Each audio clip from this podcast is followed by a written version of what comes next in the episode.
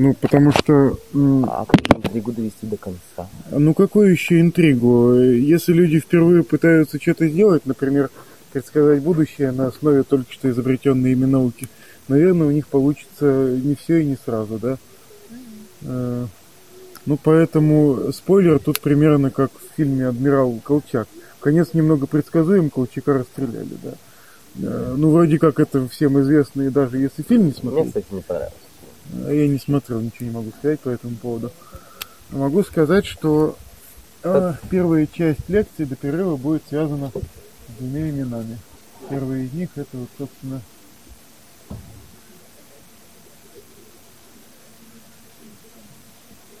Гюст Конт, собственно, основатель социологии. Как его э, Да, вот ты на самом деле, сам того не подозревая, э, довольно точно описал всю его жизнь. Э, нет, ну это правда, но э, науку, которая была названа социологией, впервые именно он как-то вот выдвинул на первый план.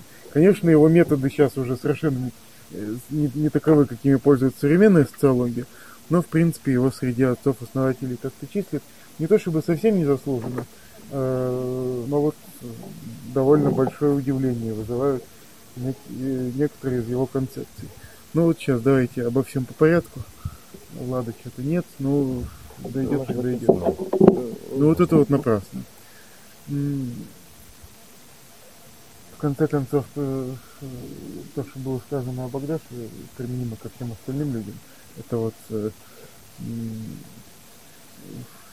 тему про Мальтуса, о котором вторая часть. Но для этого нужно сочинять песни себе. Возможно. А, ну так вот, а, что сделал этот самый Агюст Конт? Я не имею... О, здрасте. Э, стул бери, садись. Я как раз начал говорить о том, чему будет посвящена первая часть лекции. Это, собственно, основатель социологии Агюст Конт. Если охота каких-то дат.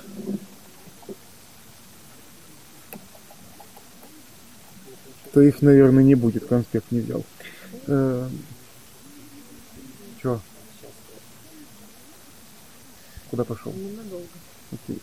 Э, ну так вот, что он сделал? Он попытался понять, э, есть ли у человеческого общества, как совокупности людей, объединенных некими структурами, Э, какой-то вектор развития. И ну, для того, чтобы понять, куда это самое общество движется, необходимо сначала понять, а что же людей скрепляет в одно целое. Ну вот если ты что-то знаешь уже про Конта, то ты, наверное, знаешь и э, основной тезис Конта о том, что конкретно определяет э, состояние общества. Ну вот, э, по какому параметру общества можно судить о том, на какой стадии развития общество находится? Нет, про это я не помню. Mm? Я помню про то, что он не стремился объяснить, почему... Ну, э, э, нет, это дойдем. Ага. Э, ну, пишет, конечно, хреново, но ладно.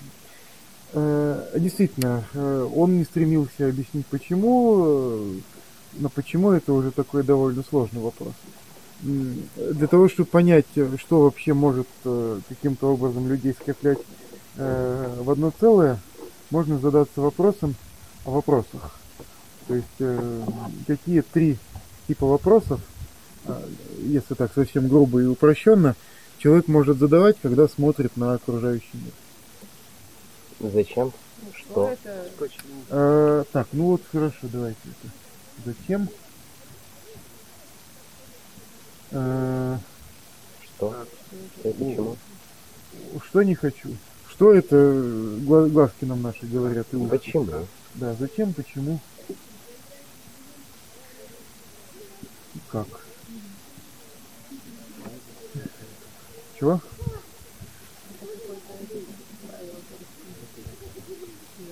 Да.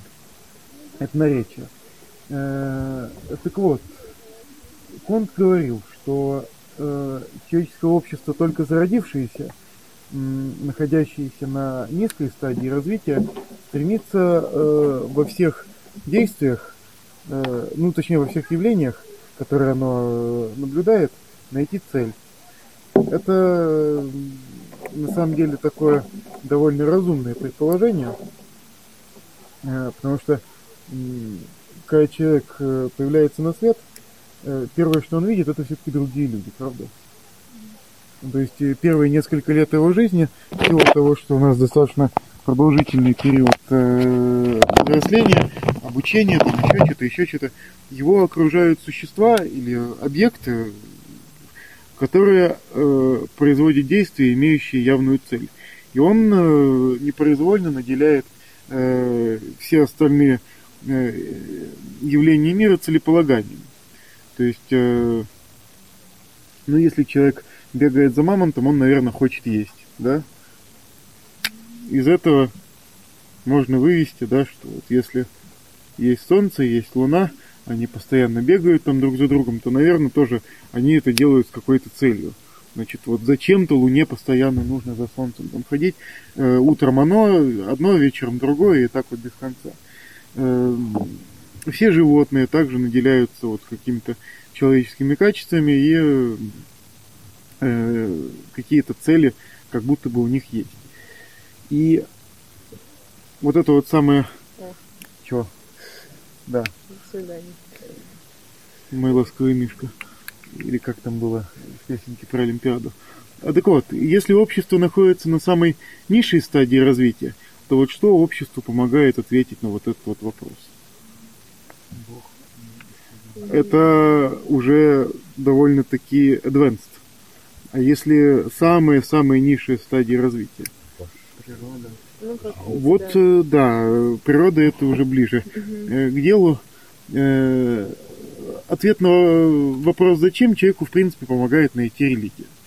Ну, согласно, собственно, конту. Религии бывают разного типа.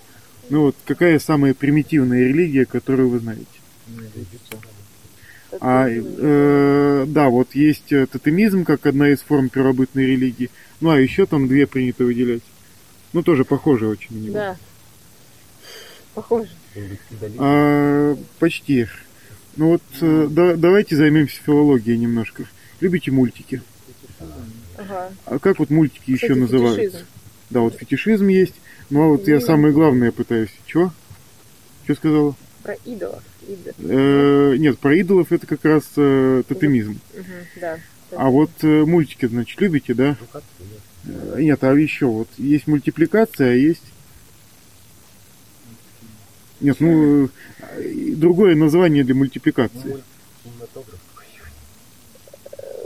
Давайте в поле чудес тогда поиграем на букву А. а анимация, да. Анимация это одушевление, правильно? Угу. Я вот только что сказал, что э, древний человек, поскольку он общался главным образом с людьми на протяжении первых там лет своей жизни, Э, он привык э, наделять э, душой вот все остальные предметы и способностью к целеполаганию. Соответственно, система верований, в которой все окружающие вещи имеют душу, это называется анимизм.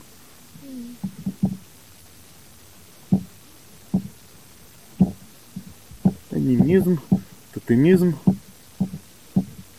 Вот это уже на самом деле чуть более усложненная форма.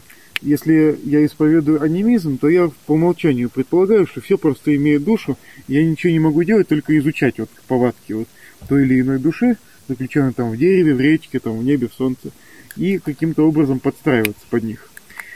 Тотемизм это уже немножко посложнее, потому что, э, ну что такое тотем?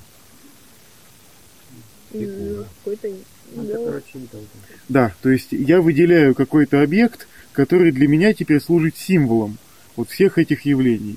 Э, и я могу, например, выбрать себе тотемное животное, да, которое будет потом мне приносить удачу, например, или от которого я буду брать вот то, что мне необходимо там э, от вепря там какую-нибудь ярость, там от медведя, значит, силу, а от волка там... Чего? А что это? Ну, скажи, какой-то не живет. Э, скорее нет, чем да, потому что у человека ничего нет. Своего. Да, своего а у него нет ничего. Ну а фетишизм это еще такая более заощренная э, форма взаимодействия с природой. когда э, какая-то часть окружающего мира приобр... приобретает магические черты.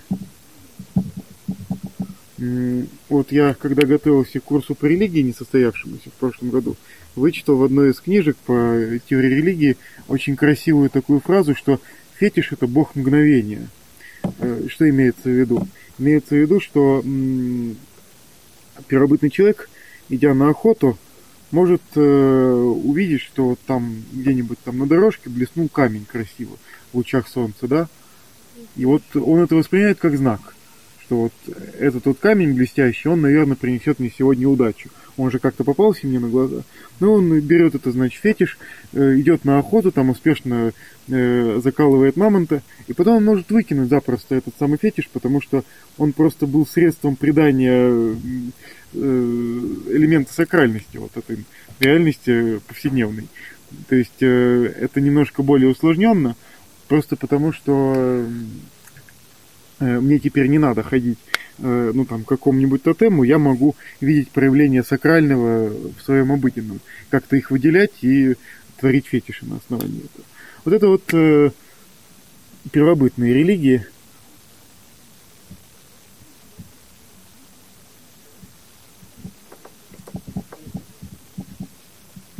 Если чуть-чуть отойти от хронологии, то можно в связи с этим вспомнить книжку Тейлора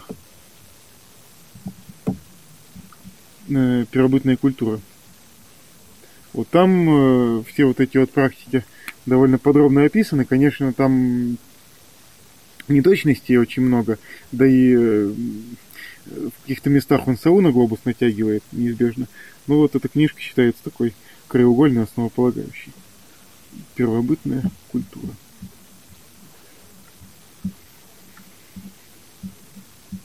Вот.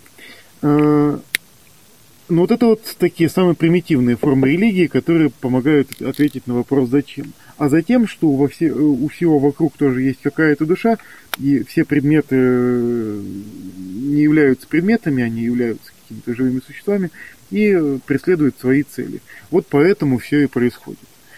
А, если немножко усложнить концепцию и одновременно освободиться от всего лишнего. То есть, если я каждой речке присваиваю душу, как-то много душ. Хотя, э, ну, в принципе, почти каждая речка ведет себя так, как все остальные речки. Почти каждая свинья ведет себя так же, как ведут себя все остальные свиньи. К чему можно перейти? Какой... К обобщению. Да, к обобщению на что? Ну, на ну, на воду там. или- Да, на стихии, да. Э, На воду в целом, и если мне хочется все-таки какой-то символ иметь вот какой-либо из стихий или какой-либо из свержения, я говорю, что существует Боги. Да, боги, это важно. Э, Многобожеская религия, ну, в буквальном переводе на греческий, нет. Многобожие. А, Да, политеизм, политеизм. Да, пан это один. Э, Политеизм.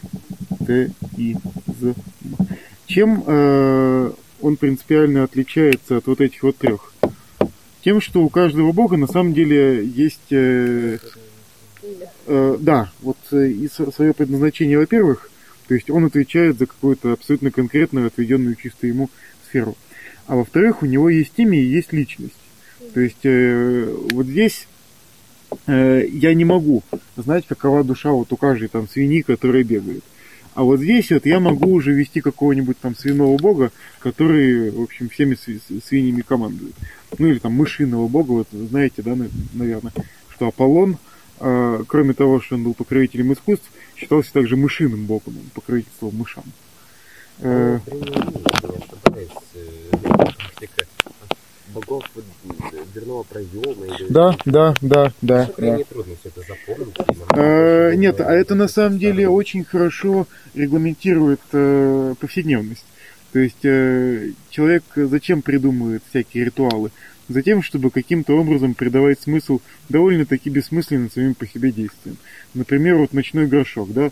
Ну, как бы что тут, э, какой символический смысл придать э, этому аспекту нашей реальности?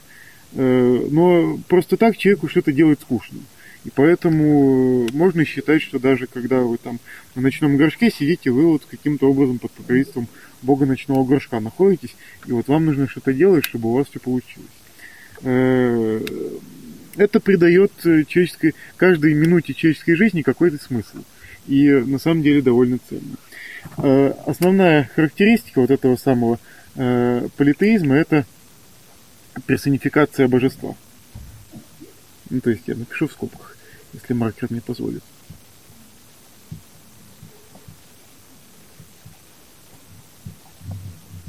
Это тоже все по конту. А, ну и завершающая стадия.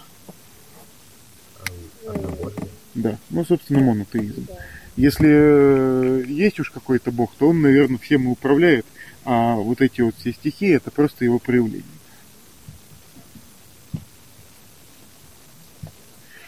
Ой, времени-то как мало остается. Эх.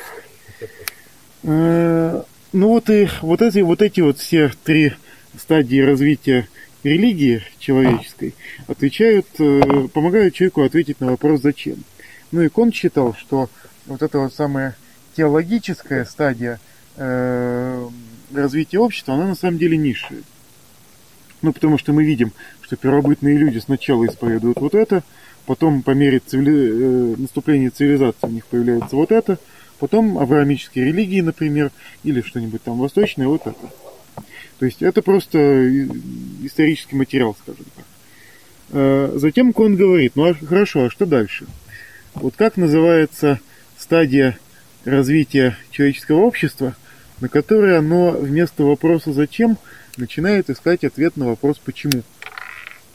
Ну, то есть вот э, какая система понятий э, концепций помогает человеку ответить на вопрос почему. Вот не вполне. Э, не, ну письменность это уже какая-то конкретная абсолютно э, форма фиксации э, знаний. Письменность была и у древних греков, и у древних римлян, у кого такого. Не, ну вот тут угадать довольно сложно. Э, поэтому я просто напишу, что вот если вот это вот все, что я написал, это типа зачем, то на вопрос почему отвечает такая вот дисциплина, как метафизика. Ой, я хотел сказать. Если буквально э, перевести ее с греческого. Физика это наука о чем? Да. Физика это наука о природе, а метафизика, э, да, вот какие-то основания законов природы, да. Чего? Э, давайте вот не поминать свои. Вот. Э, ну так и что это означает?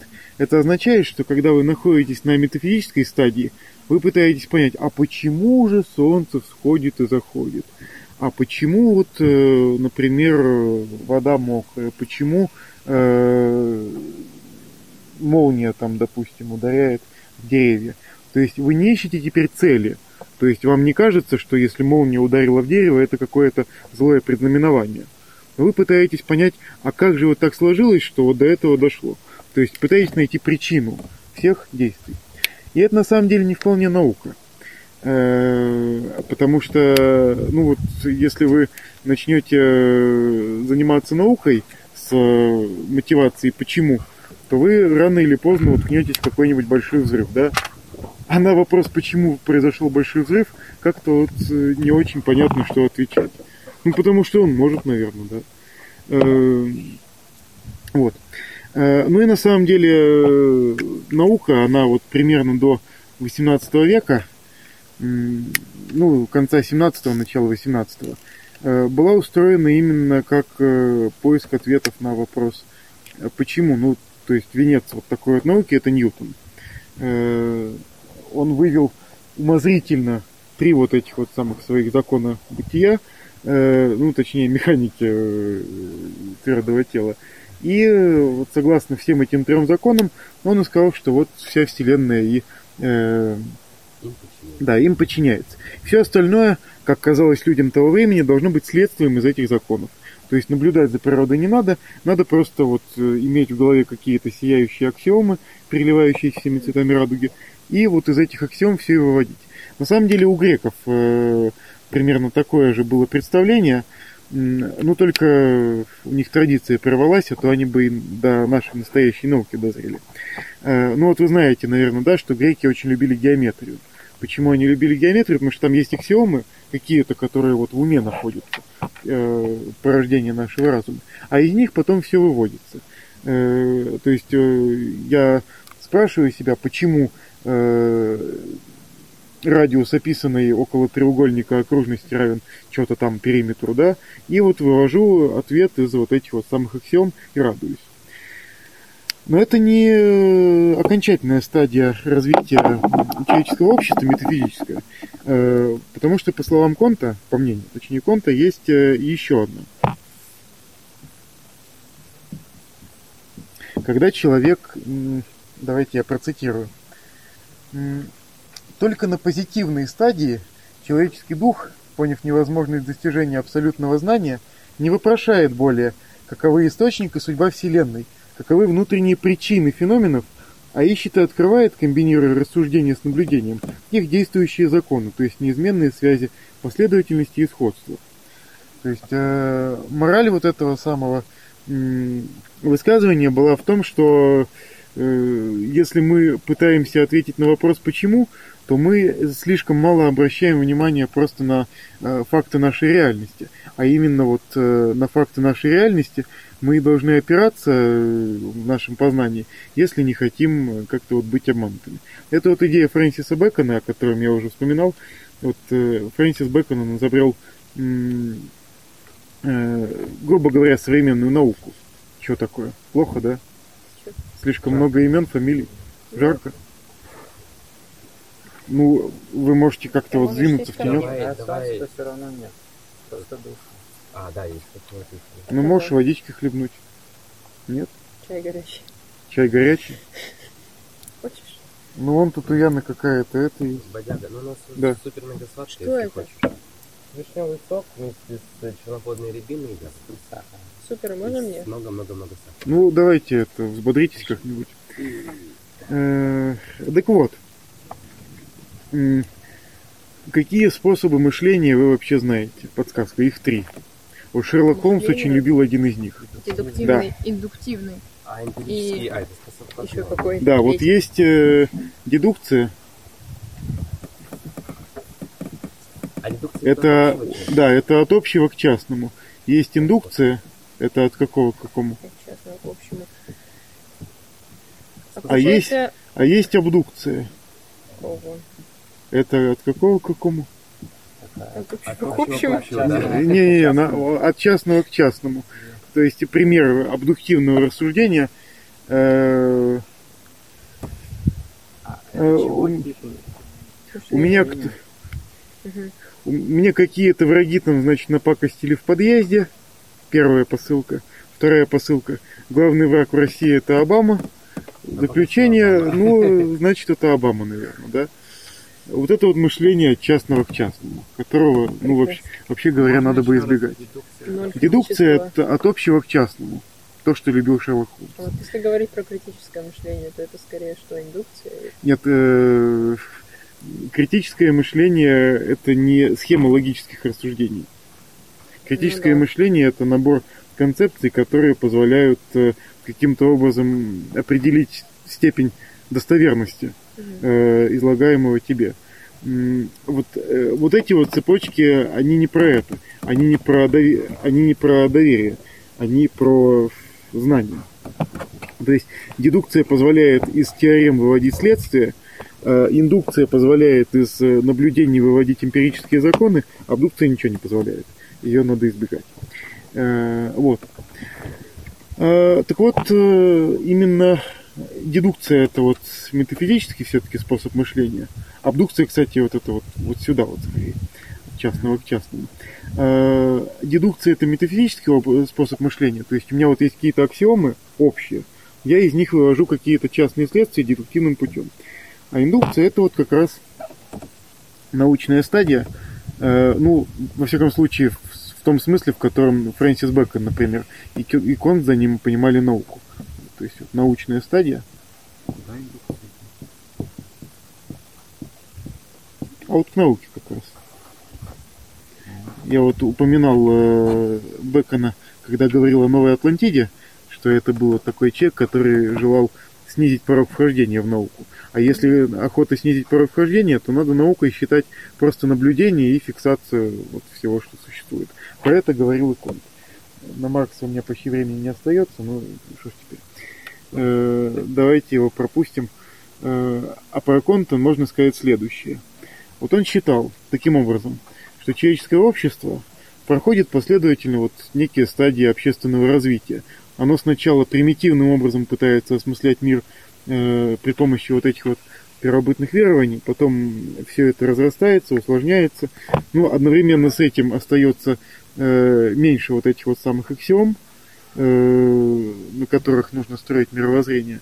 Ну и вот в конечном счете э, любое, как считал Конт, человеческое общество должно достиг- достичь научной стадии. Э, то есть вот этого самого позитивизма. Ну, у меня как раз несколько минут на байку остается. Э, Почему я сказал, что вот этот вот прогноз, он какой-то не очень? Э, По той простой причине, что Кон, Кон был ярым противником религии, как вы, наверное, уже успели заметить. Э, Он считал, что религия это просто плохая наука. Вот наука объясняет реальность хорошо, а религия объясняет реальность плохо, и поэтому вот наука должна религию заменить.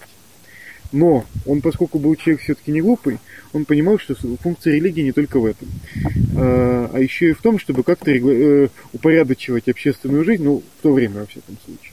Ну, Э. Ну да, у нас видел сколько паломников. Ну, да, да, да, да, да. Видел, я как раз в то время был в Моск- в Москве. Там все улицы Ого. перекрывали. Э, так вот, ну, что ужас сразу. Э, ну, так вот. Э, Икон считал, что э, полностью-то религию устранять нельзя, потому что она э, поддерживает общество в стабильном состоянии. Вот если кто-то играл в третью цивилизацию, да, а в третью не играли. Там вот у цивилизации есть э, склонности. Ну, например, э, цивилизация милитаристская, цивилизация религиозная, например, вот как, как японцы. Э, И вот э, религи- склонность к религиозности, например, давала бонус, э, что у вас э, нет анархии во время революции. То есть э, общественную жизнь все время, даже если нет государства, упорядочивает вот какая-то еще структура. И вот он сказал, что ну хорошо, давайте религию-то мы все-таки сохраним, но только молиться мы будем не э, богам или Богу, а будем мы молиться человечеству. Что вот оно во славу науки Да, нас да. вот куда-то вот и поведет. Да, да. Ну это, собственно, Антимонов, э, скорее всего, вам говорит. Нет, По-моему, кто? если не ошибаюсь, Я читала. А, ну вот э, тогда ты можешь, наверное, сказать, э, какая несчастная страна вот от этого особенно пострадала. Страна. Страна. Америка. Ну, почти. Не-не-не, хуже. Почти Америка. Почти Америка. Канада. Не-не-не. Не, в почти Америка. Почти Америка, но потому что в Америке находится. Да. Э, Вот если вы присмотритесь к бразильскому флагу, когда окажетесь на большой земле, Там зелененький такой желтый. Да, да. И там- и синенькая ленточка. Это типа мир. Да? Да, а вот что написано на синенькой ленточке? Там есть все. написано Какой? Какой-то... Я, не помню. какой. Это позитивистский девиз там написано. Вот приедете на большую землю, прочитайте. И вот э, в Бразилии до сих пор существует эта самая церковь позитивизма, основанная Контом еще. И э, у нее сайт даже есть, я на него заходил недавно, там все у них как-то происходит. То есть, э, что, почему прогноз собственно, не удался? Потому что чувак сказал, что вот типа э, общество куда-то движется какой-то стадии, но, э, ну и конечная стадия должна быть научная, а потом он вот эту вот самую научную стадию сделал из нее, в общем, религию. Э, то есть, ну, здесь какая-то вот противоречивость, что вот без религии все равно типа нельзя, поэтому даже вот на этой стадии она должна как-то остаться. В свое время мне понравилась игрушка, я не знаю, знаешь, ли ты ее, Биошок первый. И вот там вот... Нет, э, не играл. Жаль, она прям такая крутая, крутая, в том смысле, что попадаешь в город, такая, знаешь, антиутопия. Да. в котором превозносились вот именно человеческие ценности. То есть там э, э, э, превозносили именно одного человека. Ну, то есть человек может там все. И а, фишка заключается в том, что ты приезжаешь в город, он уже полностью разрушен, э, люди там безродные и прочее, прочее. И, в общем-то, идея, как я понял, идея вот этой игрушки заключается в том, что вот эта вот теория о том, что человек как, как высшая цель, и Так. к нему, скажем так, вот она вот провальная. Ну, то есть, Ну, так всем. э, я, Ну, я и, я и вот я. Нет, ну говорю. это, не, это неплохой пример, да. Надо бы все-таки сыграть, потому что я его купил когда-то давно, что-то руки не доходили. Вот, и ты пока говорил, я вспомнил еще один очень характерный пример. Э, вот Великая Французская революция. Она же под э, гуманистическими лозунгами прошла, да? Какой там был лозунг? Свобода, Вот. равенство, братство. Либерте, эгалите, фратерните, да. А, Ну и вы знаете, что как только к власти пришли революционеры, там сразу начались все эти термидоры, брюмеры, начались масштабные преобразования вообще всей общественной структуры а, и антиклерикализация. То есть э, они сказали, что вот нам эта, эта вот церковь не нужна, а вместо этого у нас будет Церковь. культ верховного существа. Ну, то есть не просто там какой-то там христиан, а вот культ верховного существа или там культ разума. То есть тоже пок- поклоняться человеческому разуму, как вот э, величайшему творению. Ирония ситуации заключается в том, что именно в те э, моменты, когда там создавался этот культ разума, гильотина работала с такой скоростью, с которой она не работала ни в один период существования Франции. Ее же как раз это тогда изобрели. Ну, она, нет, она вошла в обиход повсеместно именно тогда. Вот. Так что вот э, попытки э, возносить вот именно э, человека на высшую стадию, ну и вот эту вот самую его э, рациональную часть, разум, на вершину пьедестала и вот молиться ему, это как-то э, самопротиворечиво немножко. Ну вот Кон последние 20 лет посвятил созданию религии позитивизма. Не очень, э, скажем так, убедительный, э, убедительный аргумент в пользу его теории. Ну, Я на самом деле на первой части еще совсем кратенько хотел про Маркса сказать с его э, прогнозом будущего человечества. Вот он сказал, что э, в конечном счете мы все избавимся от религии и придем к науке. Ну и посвятил последние 20 лет созданию религии. Э, А если в двух словах про Маркса? То есть э, у него одна из ранних работ «Тезисы о Фейербахе». То есть Маркс это последователь э, Фейербаха, немецкого тоже ученого, философа. Ну и э, «Тезисы о Фейербахе» это такая вот с этим самым Фейербахом полемика. Ну и вот есть один из этих тезисов, в который можно на самом деле ужать все, что я хотел сказать о Марксе. И он звучит так. Сейчас мы его откроем. Да. Э, Философы лишь различным образом объясняли мир, но дело заключается в том, чтобы изменить его. Э, Вообще, э, о чем эта фраза? О том, что, ну, вот, допустим, Конт, как философ, хотел в первую очередь пон- понять закономерности развития человеческого общества. Но в тот момент, когда он какую-то закономерность ухватил, и обнаружилось, что общество не очень-то желает двигаться вот к намеченной им цели, он как-то начал его подгонять.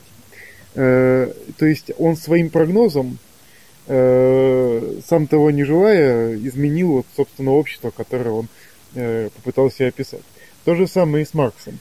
Э, ну вот вы знаете, что марксистское учение стало да. э, основой для очень многих мировых революций. Ну и, э, честно сказать, э, мне всегда казалось, что, может быть, если бы его не было, в мире повелось бы немножко поменьше. Э, И вот на самом деле Маркс-то он честно предупреждал просто.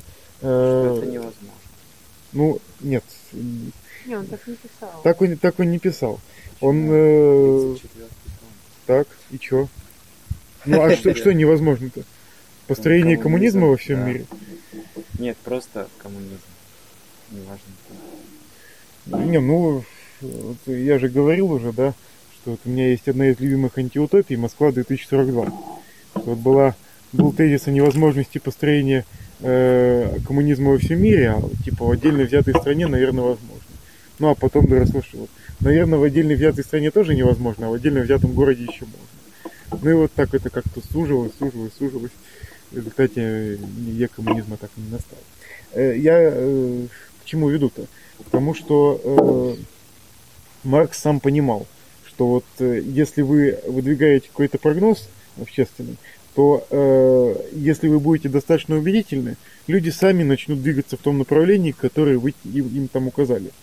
А парадокс в том, что вы можете ошибиться. Э, ну, например, Маркс основывался на диалектическом методе Гегеля, в котором тот же самый Рассел, например, нашел несколько тривиальных логических ошибок. Э, вот.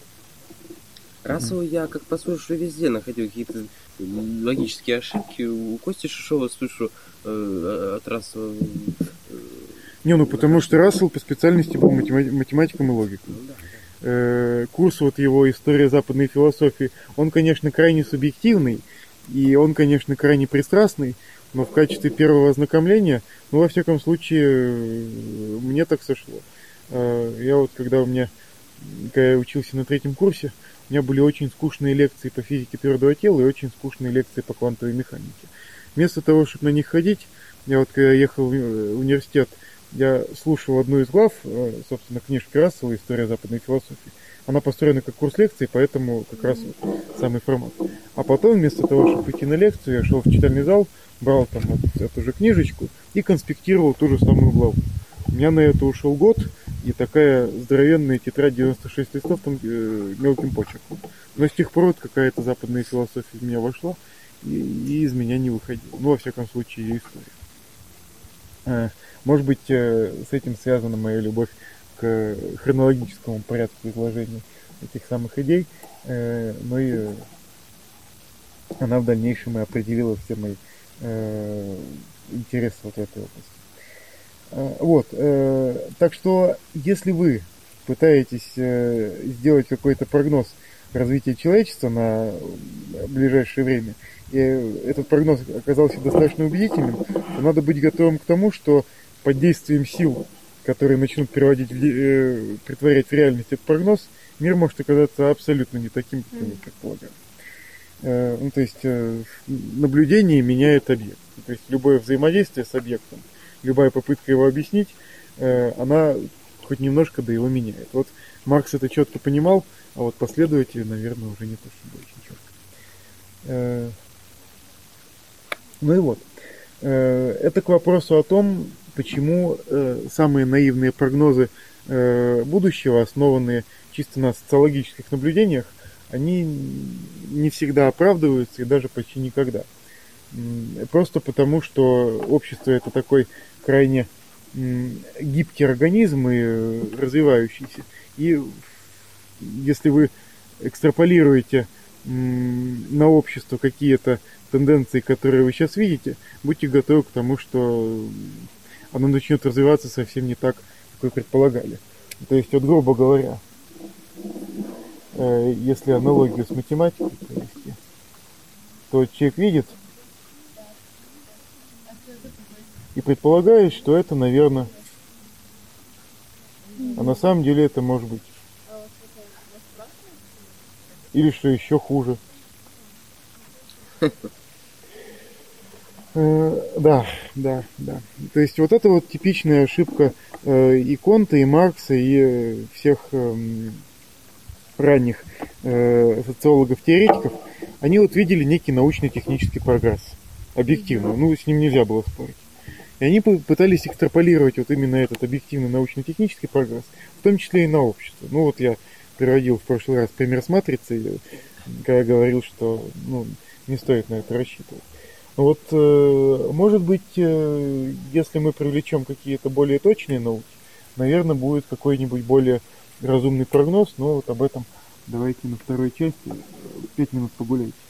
А то Что-то тут и вправду душно. Сходите за водой хотя бы. Я шуточку разделаю.